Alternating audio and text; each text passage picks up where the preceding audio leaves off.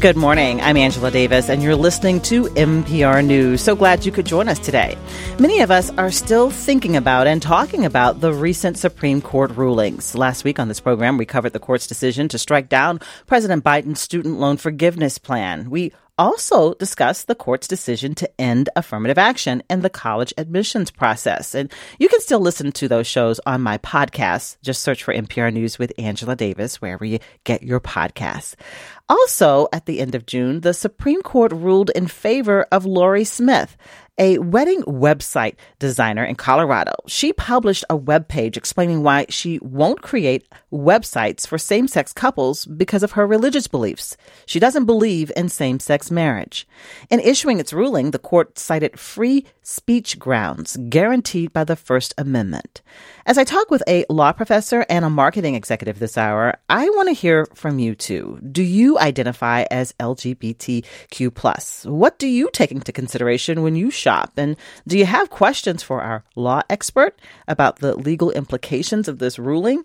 You can call us at 651 227 6000. Again, the number is 651 227 6000 or call 800 242 2828.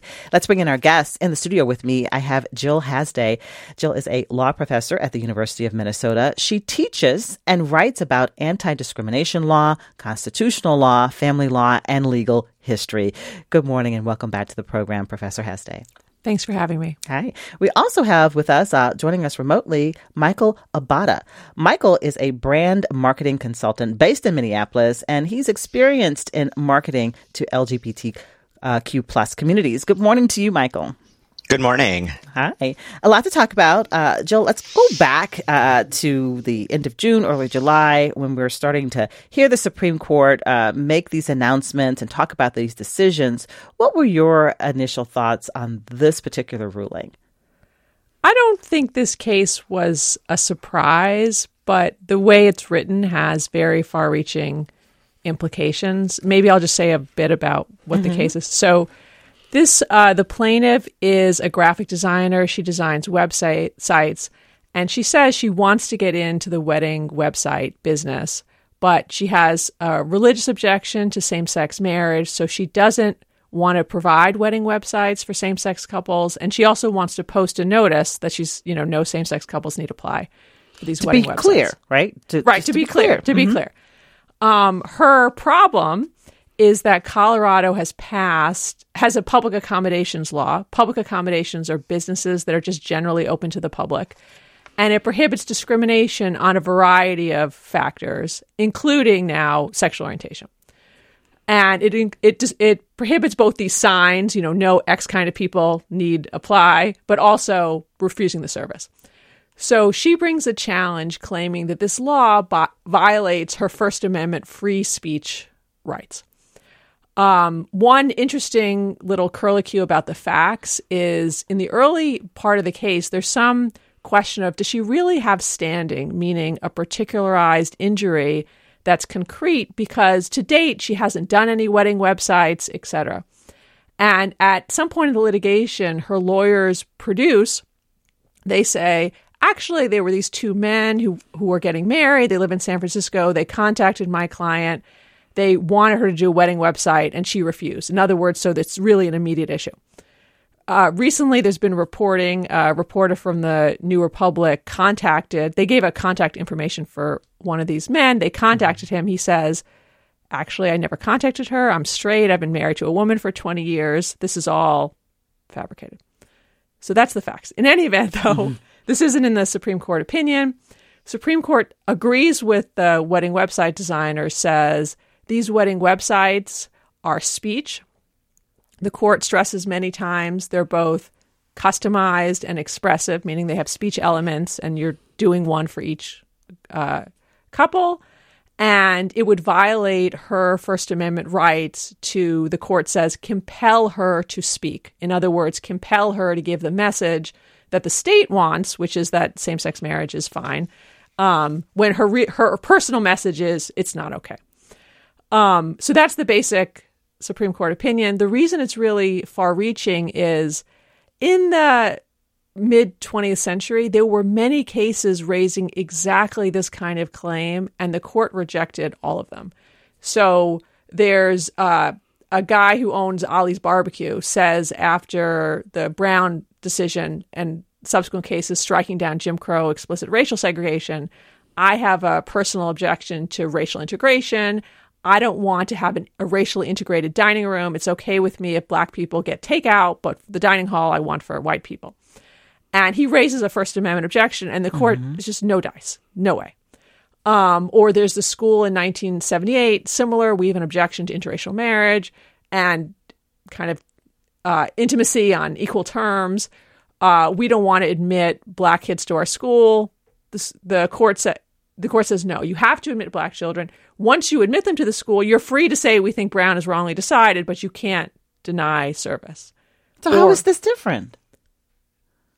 I would say it is. I think I think it really is a very similar kind of case. Or mm-hmm. outside of the racial context, the Jaycees, It's sort of a civic group where people do networking. They didn't want to include women because they didn't think women should basically be in professional life.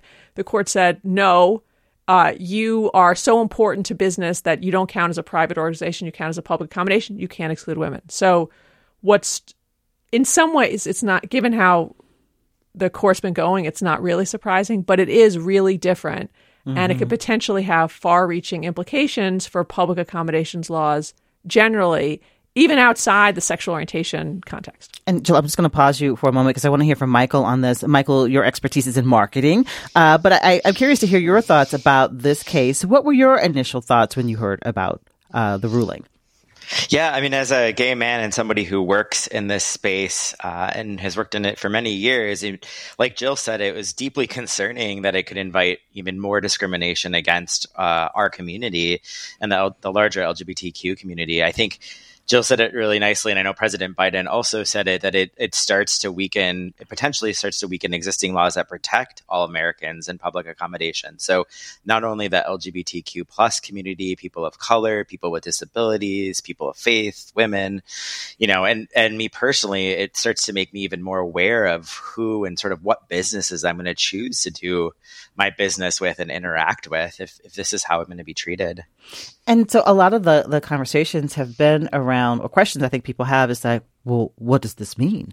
Like, like, what will this, you know, what are the implications of this? What will other businesses do or, or what's next? And, and what are your feelings or concerns about like, well, what does this mean, Michael? I mean, I think I, it, it, to me, it starts to give, businesses the opportunity to discriminate, which is really, which is kind of a scary thing. Um, and so, you know, and, but then on the opposite end, we, there are businesses who are taking an even more pro, like more vocal stance about how they aren't going to discriminate and how they're going to protect their consumer, their customers and, you know, their workers. And so I think mm-hmm. we're going to continue to see sort of that, that dynamic playing out that we're seeing happen in, in the larger country. Mm-hmm. Um, and Jill, you and I were talking about this. I've been really focused on like, well, what's the reaction? What are people saying? And um, so, what role do you think profit motive has uh, into the reactions that we're seeing from companies and individuals about the ruling?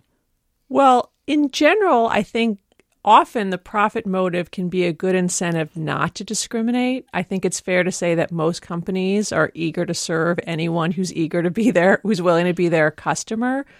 But what history shows is that the profit motive is not a sufficient protection against discrimination. I think for two reasons.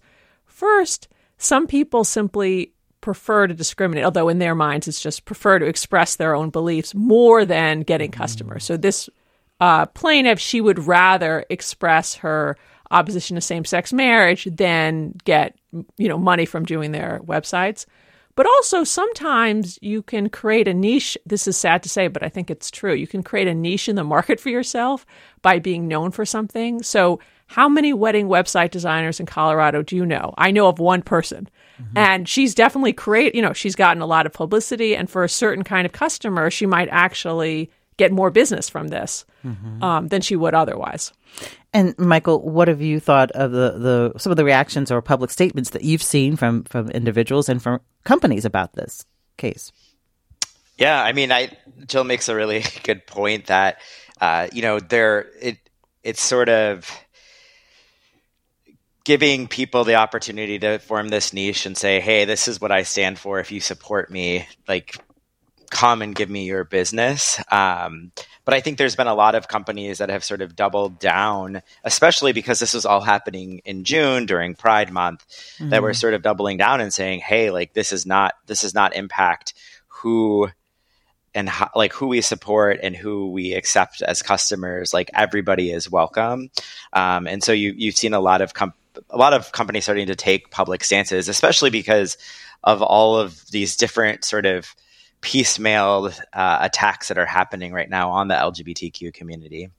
If you're uh, just joining us, want to remind you what we're talking about. Uh, a recent Supreme Court ruling in favor of a web designer in Colorado who uh, doesn't want to do business with same sex couples because she doesn't believe in same sex marriage. And so I want to hear from you on this. Uh, do you identify as uh, being a member of the LGBTQ plus community? What do you take into consideration when you shop? Do you have questions for our guests, a law professor and uh, a marketing executive, about the legal implications of of this ruling. What might we see happen next? Give us a call at 651 227 6000 or 800 242 2828. Jill, you wanted to make a, a, point about something? Oh, just I just wanted to cl- clarify something. Mm-hmm. Um, no no business is required to discriminate. You can continue any business can continue to serve everyone. This is just about if a business would prefer uh, to exclude customers? What are the limits? And I think that that mm. is a little unclear after this decision. So this case really stresses a number of times, Gorsuch's opinion stresses that these products were customized and expressive, meaning had speech elements, not ordinary products.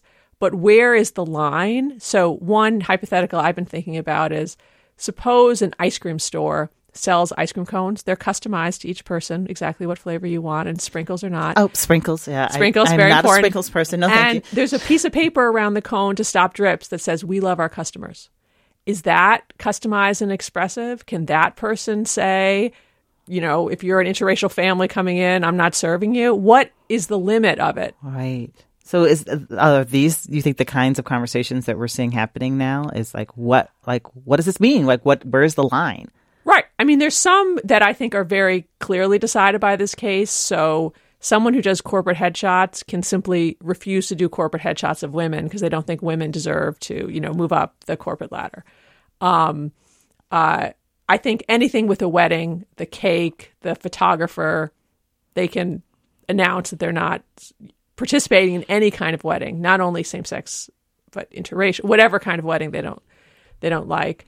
Um, and then there's going to be, I'm sure, people just testing how far that line can go. Testing the waters. Uh, Michael, any thoughts on that? Of like, well, what happens now? Like, uh, what are we seeing uh, business owners or other marketing executives like doing right now because they're they're pointing to this case and what could be uh, possible now?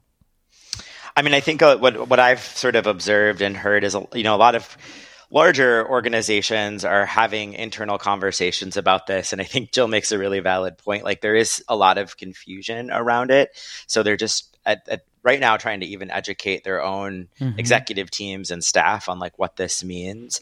You know, I, Jill, I would be curious to understand too, like if this gives the right for an, in, like maybe an, an overall business doesn't want to discriminate, but if an employee personally chooses to, you know, not Oh, I don't want to work serve. on that account. I don't want to do that. I don't. Yeah, right. Like what that looks like, and and I think now, so employers are thinking about, you know, what, how do I talk about this amongst my employee group, and do they have a case mm. if one of my employees decides they they want to discriminate because they don't believe or accept um, something? One difference is so in the wedding website case, the person that's compelling the speech is the government, or allegedly compelling the speech. She's saying Colorado, the state of Colorado, is trying to force me to say same sex marriage is okay when I don't think so. The First Amendment only binds um, the states and then and the federal government as, as uh, interpreted. So constitutional constraints don't bind um, employers. There are parallel versions of this. In so in general, in some other cases, the court in general has become much more sympathetic to people who voice religious objections, particularly to things around mm-hmm. gay rights. But it's not exactly this case. Let's take some, some phone calls from uh, listeners who have questions and stories to share. Uh, this is uh, Sarah in Minneapolis. Good morning, Sarah. What did you want to share or ask? Good morning. Um, my first reaction to this, and I'm part of the LGBTQ community, uh, my first reaction to the Supreme Court opinion was um, why did the government legal team concede that Smith's speech was a protected class of speech, as opposed to characterizing denying services to a class of people as hate speech or some form of hate speech? And would it would the would it have been a better position to take? So, uh, your question is: is could this case, um, I guess, been more successful if it had been characterized as as a, a hate a hate speech case? Correct. Correct. Yep. Instead of focusing on is this an artistic expression, where is the line? Is speech denying services to a class of people, people in and of itself hate speech, and is that a valid legal argument that would have perhaps upheld better? Hmm. Okay. That's a great question.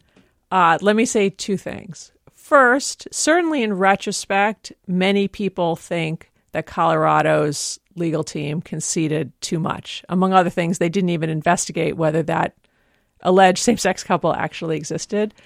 I would phrase your point slightly differently, but I think it's the same basic idea.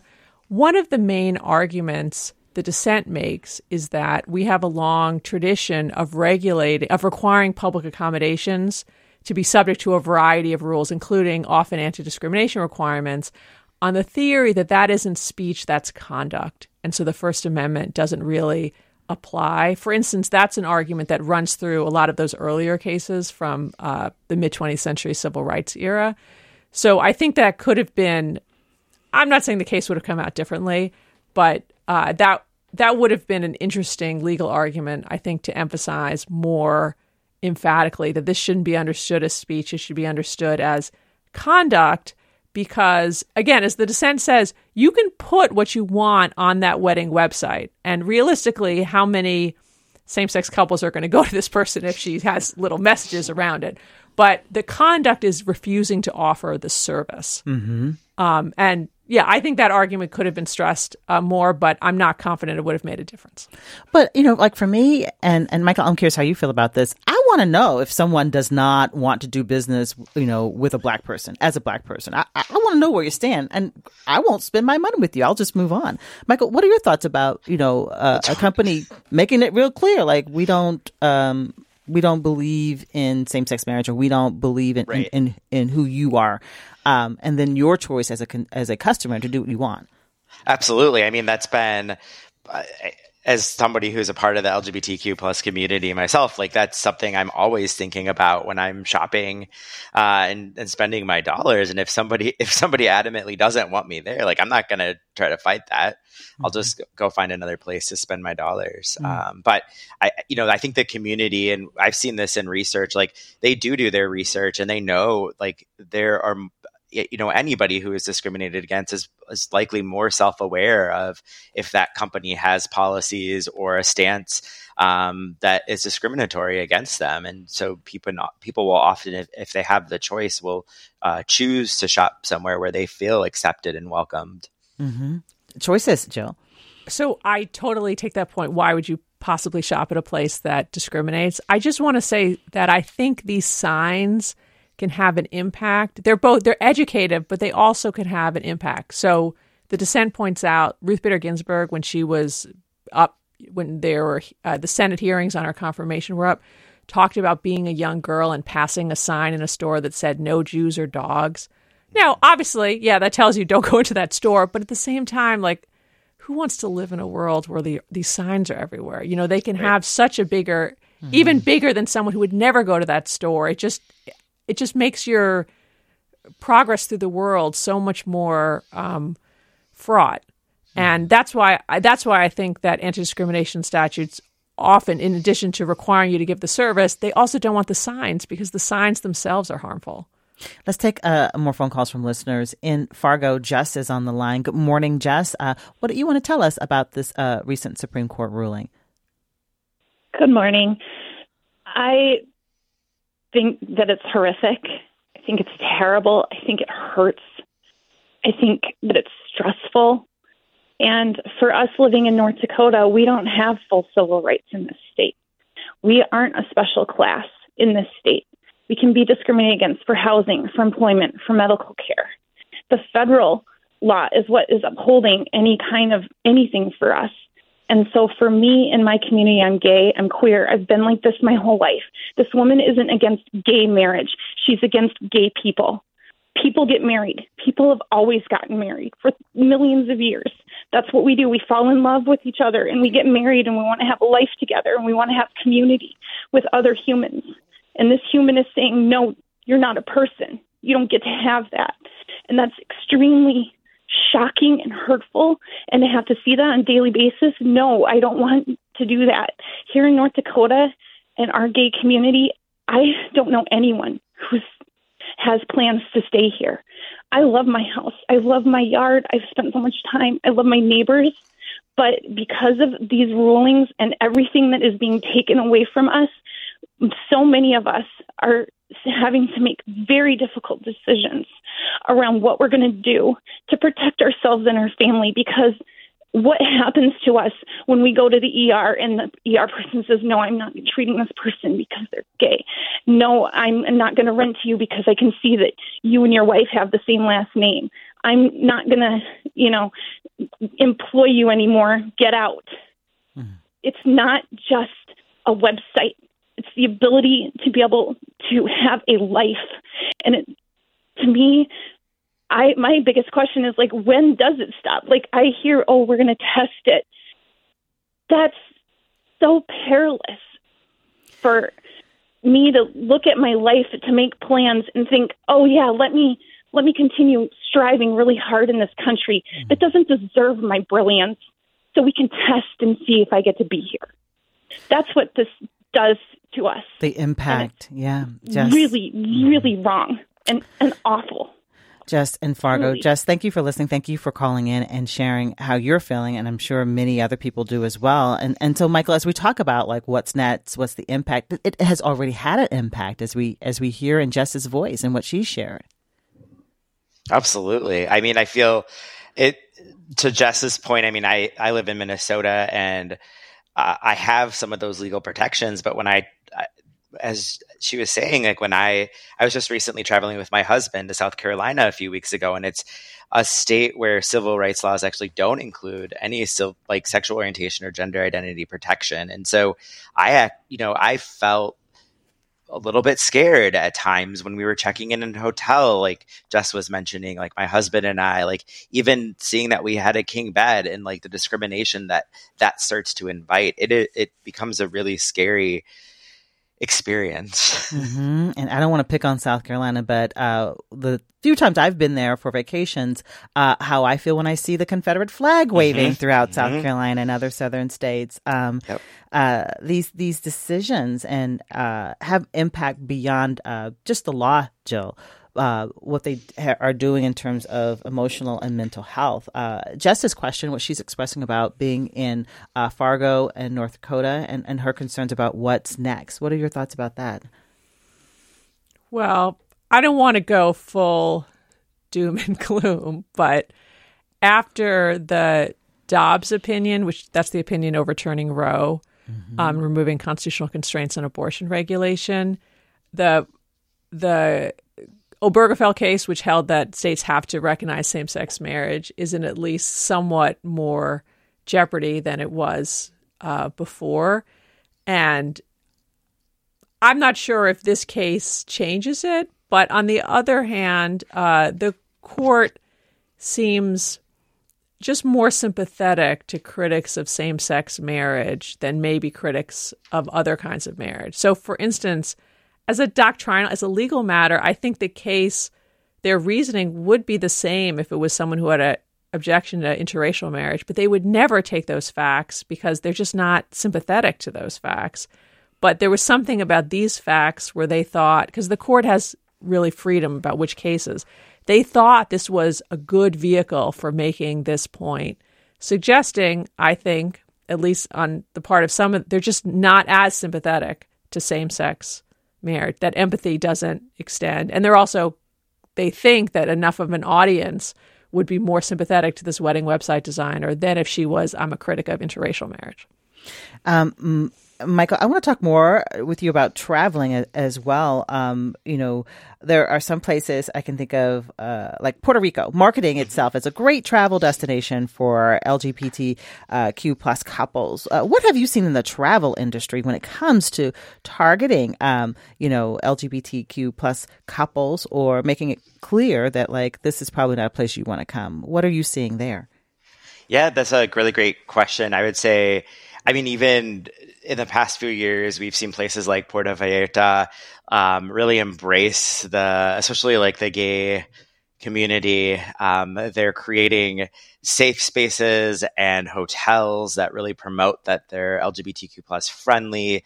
They have events, uh, and so they're really trying to again they're going trying to express that they're a safe place, but also you know bring in those travel dollars that uh, the the LGBTQ plus community has to spend right now. I mean, we're we're at least ten percent of U.S. adults identify as LGBTQ plus, but I think in the Gen Z space, it's around twenty percent. Uh, almost one in five uh, identify in the community. And so I think with the pickup and travel, there are places that are saying, "Hey, we we might not have discrimination laws across our country, but like in this city and in this space, we're gonna we're gonna treat you like family, and we're gonna you know invite you and welcome you into the community." So yeah, um, before we take uh, a news break, I want to take another phone call. We're talking about a recent Supreme Court ruling in favor of a web designer in Colorado uh, who who stated uh, she doesn't want to do business uh, with same sex couples because she doesn't believe in same sex marriage. And so, what are your thoughts about this case? What are your uh, questions for our guests about what could happen uh, moving forward? Give us a call at 651 227 6000, or you can call 800 242 2828. Uh, in Minneapolis, uh, let's take this phone call from Caleb, who's waiting. Good morning, Caleb. What do you want to Hi share there. with us? Hi. Good morning. Uh, I'm an artist based out of Minneapolis. I do wedding portraits often, actually. Um, uh, one of the things I was thinking about is if I started denying Christian couples service, I would just go out of business. Um, so I was wondering how it creates like an unequal power dynamic because LGBTQ people like myself are a minority group. Um, so obviously there's more space to deny gay people and still be profitable versus denying hatred and bigotry uh, and remaining profitable. Um, and then I'm also partnering uh, to go back to some of the stuff you guys were talking about. Uh, Minnesota has seen such an influx of trans people fleeing other states that are expressing uh, transphobia that they've started a new initiative called Transplant uh, to help relocate trans people in the state of Minnesota. So this hate just keeps spreading. But it, uh, yeah, I was wondering what your guys' thoughts were on the uh, on the in- unequal power dynamic at play. So your question is kind of kind of like uh, I think what a lot of people are asking, like where where's where's the line here, and and and you know again what what could we see moving forward? Any thoughts on what what uh, Caleb is asking about, Professor Hasday? I I think it's a nice point, which is as a theoretical matter, someone in a minority group is free to say, "Well, I won't serve the majority." So, like a gay wedding website designer is, could say, "I'm not going to do different sex marriages." But in terms of market share, it's a much bigger it's a much bigger um, hit, um, and that is not. I will say that's just not a theme that the court picks up you know they they they they don't pick it up to the extent they say anything they say well there's still plenty of other wedding website designers. And i just want to say that that was oh that was an argument that was made in the mid 20th century. Well you can just go to another restaurant. But the idea of public accommodations is that everyone should have a right to businesses that are generally open to the public everyone should have a right to take part of that. It's, it's just part of being like a free person in the world that you can go to businesses they can't exclude you. Um, both because I think what's at stake is the practicality of you want this service, but also it's the dignitary, it's the dignitary harm. If I was Colorado's lawyer, for instance, the reason I would have investigated that alleged same-sex couple is not because I would have immediately thought it was fraudulent, but because I would want to hear from them what they thought, what was their experience, how did it make them feel when they were turned away. Before we get to more phone calls, Michael, I want to know more about your business and, and exactly what you're doing in terms of working with clients or customers who identify as LGBTQ plus. Yeah, absolutely. Um, I've you know I've been working with both small and large companies. I've had roles at Fortune 50 companies. Uh, you know, developing LGBTQ plus marketing strategies. Uh, really thinking about how you know, there's been a lot of conversation about a lot of companies are out there just sort of rainbow washing during the month of June and showing up, putting a, making their, their, uh, maybe their logo rainbow or showing up at a pride parade, but it's really about showing year round support. Mm-hmm. Uh, so helping companies and think about like what does that year-round support look like? And how do you do more than just put a rainbow or participate in pride? You know it's about developing non-discrimination policies in your in your business and having equitable benefits for everyone uh, and and having sort of an active corporate social responsibility stance uh, around the community. So I, I work with a lot of organizations on on developing those strategies and then helping them execute I, I had not heard that term rainbow washing yeah, it's this idea. I don't know if you heard back. That it's kind of came from uh, the, when there was a lot of they were calling it pink washing uh, during the breast can. There was a lot of breast cancer mm-hmm. awareness. Uh, everything was just turning pink, and it was like if you buy this, you uh, you know will donate money. And it, a lot of what was found out was a lot of businesses were making things pink, but actually not donating any money to breast cancer, and it was this whole ordeal. And so a similar thing has been happening in the LGBTQ and like Pride Month marketing, where a lot of businesses think that if we throw a rainbow on something like and call it and like put it out during Pride Month, that that means that you're supporting the community. Um, you know, and businesses have been called out for doing that, and, and, we're just seeing more and more of it happen. So a, a lot of people in our community have said, you know, enough is enough of this. Like, I don't need another thing with a rainbow on it. it you need you need to show up and like support me where it really mm-hmm. matters. And I think uh, our callers Jess and Caleb expressed it really well. It's like you need to make sure that you're not just you don't have policies that discriminate against me and that you know you're it, you have like I think the biggest thing right now is they've been talking a lot about just you have guidelines for you know those folks who are transitioning genders and like you, I feel accepted and welcome where I work and so and I want to you know support businesses that are doing that. Hmm. Thank you. Uh, let's mm-hmm. take more phone calls from our listeners in St. Paul. PJ's on the line. Hi, PJ. What do you want to tell us? Yeah, I, I had a question for the marketer. I, I'm also in marketing, and, and oftentimes have to uh, make some, you know, personal ethical decisions.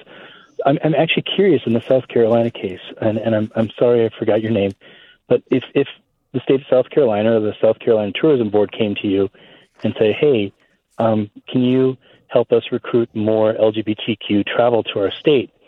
Would you interpret that as, "Hey, no, um, I don't like your brand because of your your laws, because of that flag that's flying, walk away from it, or would you instead say, "Oh, well, this is maybe a step, and I'll take the work"? Um, there there are actually some parallels to the to the legal case in, in that manner. So, uh, uh, Michael, you mentioned you uh, traveled to South Carolina and yeah. there, you were uncomfortable being part of a, a same sex couple. Um, so that's a good point. So if there are businesses, and it's hard to pick on South Carolina if you're from South Carolina, but if you are a business in South Carolina and you are, are genuine, you want to market uh, to someone who's part of it, you know, the LGBTQ plus community, what do you do when you have a state that has, you know, a reputation and maybe even policies in place that have made it clear that this is not acceptable?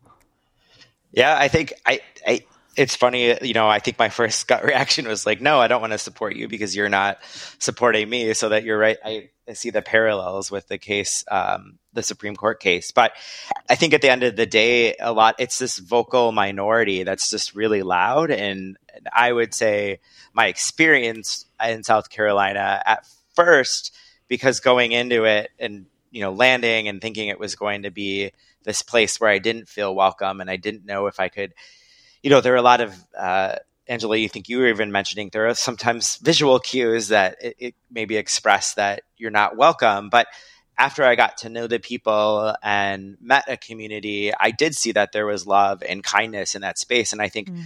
I would want to, su- I would want to support those folks who want to create a more welcoming space. And I would want to find a way um, to support that because, like you you you mentioned, any little thing we can do is going to help. You know the the broader acceptance, hopefully, in that state in that area. Uh, another phone call from a listener in Minneapolis. Sharon is on the phone. Good morning, Sharon. What do you want to say or ask as we talk about the, this recent Supreme Court ruling?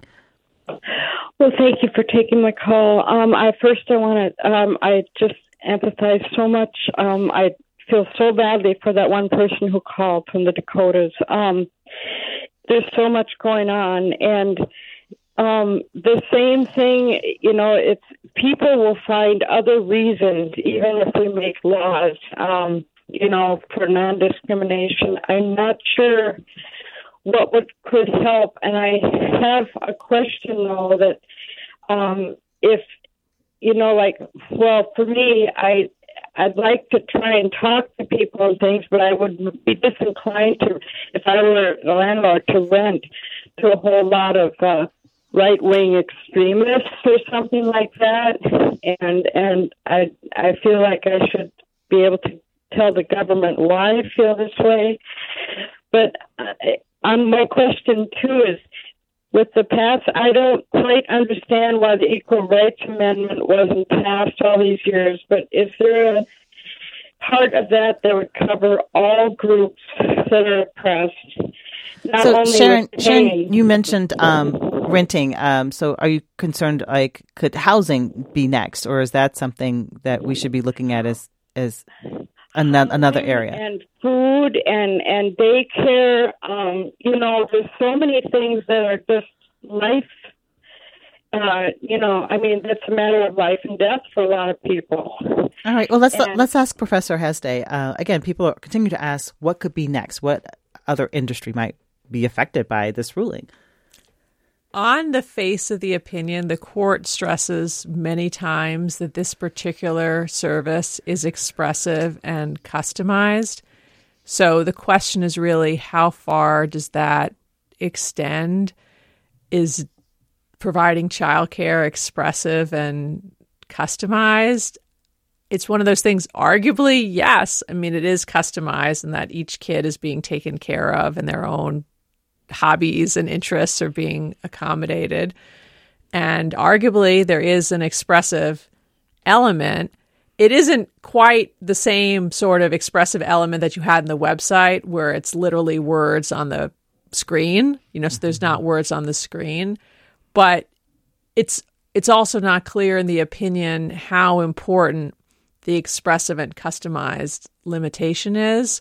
Time will tell. I mean, it's possible that one way they were able to get uh, the majority together is on the theory that this is really a very small category of cases, and ordinarily public accom- you know public services are going to have to be made available to everyone. There's just these small carve outs, but I think that there will be other cases testing it, and it's not 100 percent clear to me where that boundary will ultimately go.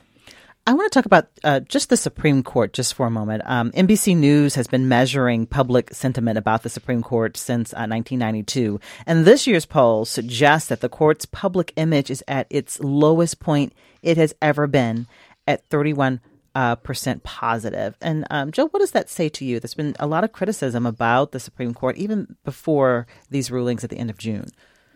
So, one thing I tell my students all the time is all the Supreme Court has is whether we believe in it. The Supreme Court doesn't have the army, it doesn't have a budget like Congress. All it has is that people accept its rulings and abide by it. Um, some of the justices, like Alito in particular, have said, you know, I don't care if we're popular, we have to do what's right. But I just don't think that's true. Of course, they if they're not, they should be concerned. And you see elements of that. For instance, this is a little far afield, but in the affirmative action case, the court goes out of its way not to officially overrule the past decision, even while gutting it, that is clearly to me a reaction to the idea that um, the you know the Supreme Court is losing legitimacy because it's changing too much. And you can even see in this case they're trying to say this is consistent with previous precedents, in part because they are very attuned to this criticism that they're taking the court in a radically new direction. Personally, I don't think that those efforts are going to be too successful because the average person just looks at the outcome. And that's what really drives people's sense of the Supreme Court's legitimacy, not like the little lawyerly nuances they put in. Hmm. Uh, let's take another phone call from a listener in Minneapolis. BB is on the line. Hi, BB. Thank you for waiting. What do you want to say as we talk about uh, the recent Supreme Court ruling with regard to the wedding website designer? Good morning, Angela, Professor Hasday, and Mike, and all our listeners. Yes, I'm a senior citizen. I'm a trans woman. Uh, I'm an attorney, class of 79, Jill. um, I'm uh, in a same sex marriage. And since we're talking about free speech, I want to ask about my free speech rights. What if I want to shout from the rooftops, uh, accurately, truthfully, uh, that uh, a company refuses to serve uh, same-sex uh, persons, uh, same-sex marriages, or or LGBTQ plus plus people, queer people? am I committing a commercial tort? now, of course, inevitably there's some anybody who's ever played the game of telephone knows things get um, less precise as you go. So, what are what limits, if any, are on the characterization of uh, of what they're doing? Uh, where are my risks as a, a person who uh, not only won't spend my money at a place like that, but wants to let other people know that uh, this information so that they can make a decision as to whether or not to spend theirs. So, is there a risk in being vocal? Okay, so I should have started with this caveat, but of course, I'm not providing legal advice to anyone. But in general, you have a First Amendment right to say what you believe. Um, so, for instance, people denied service by 303 Creative, that's the wedding website designer, can uh, write op-eds, bemoan, you know, bemoaning the exclusion and encourage boycotts. In fact, that was an important civil rights strategy is encouraging boycotts. Um, I think the problem isn't that you. I think you're allowed to speak out. The problem is those remedies may not be sufficient um, to uh, stop to stop the behavior and stop the harm, especially if the person who is seeking an exemption from public accommodations is in their own community that agrees with them on the merits, right? So many people, obviously, after this case, are not eager to do business with 303 Creative wedding website designer, but presumably other people who agree with her that same sex marriage is, as she says, false, are fine with you know that speech. That speech won't be an adequate remedy, but you're free to speak. Speak. The government can't stop you from voicing your criticism. And Michael, what are your thoughts about uh, being vocal and, and the risks that come along with that? Um, I'm not sure. I, um, you know, I, I, I think about um, you know something that, that's different from this particular case, but we've been observing for the last couple of years. Um, laws targeting LGBTQ uh, plus people. Um, most recently, you know, states banning gender affirming care mm-hmm. uh, for for uh, you know for young people, uh, adults, and it, it takes a toll. Again, getting back to that caller from Fargo, that there's a, a feeling that comes along with it. Um, and, and Michael, is that something that comes up in conversations among people like you who are marketing executives? Yeah, I mean, it, there. It's funny you say that. We were. I was just talking with another colleague of mine. Just the, the emotional drain it takes being, you know, part of a community that's being discriminated against and having to raise your voice, especially inside of a, a corporation or a company, and explain, you know, how laws or decisions are impacting you personally. Um, I, I think a really good example of this actually is has been happening in Florida uh, where you have Governor DeSantis just creating all kinds of discrimination.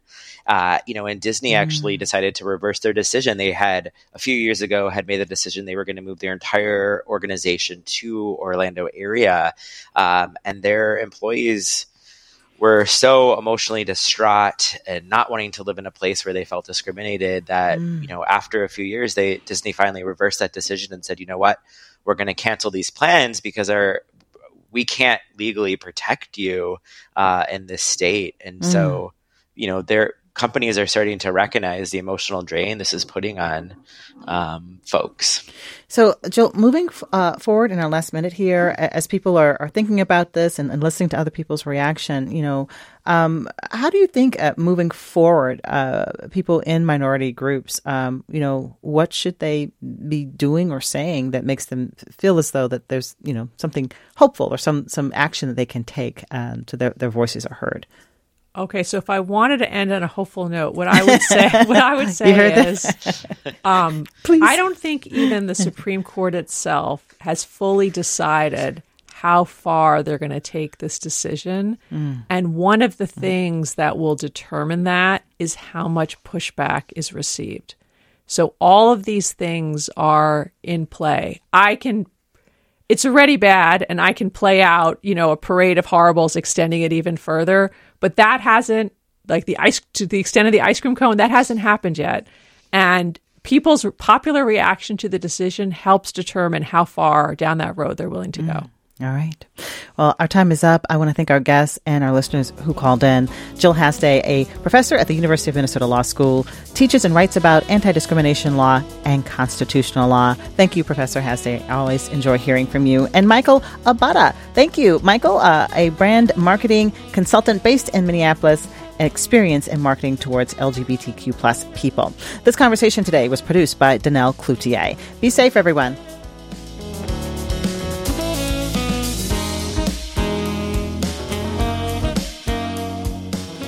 Thanks for listening to a recording of my live radio show on MPR News. A reminder that if you want to catch my show in real time, tune in and call in weekdays at 9 a.m.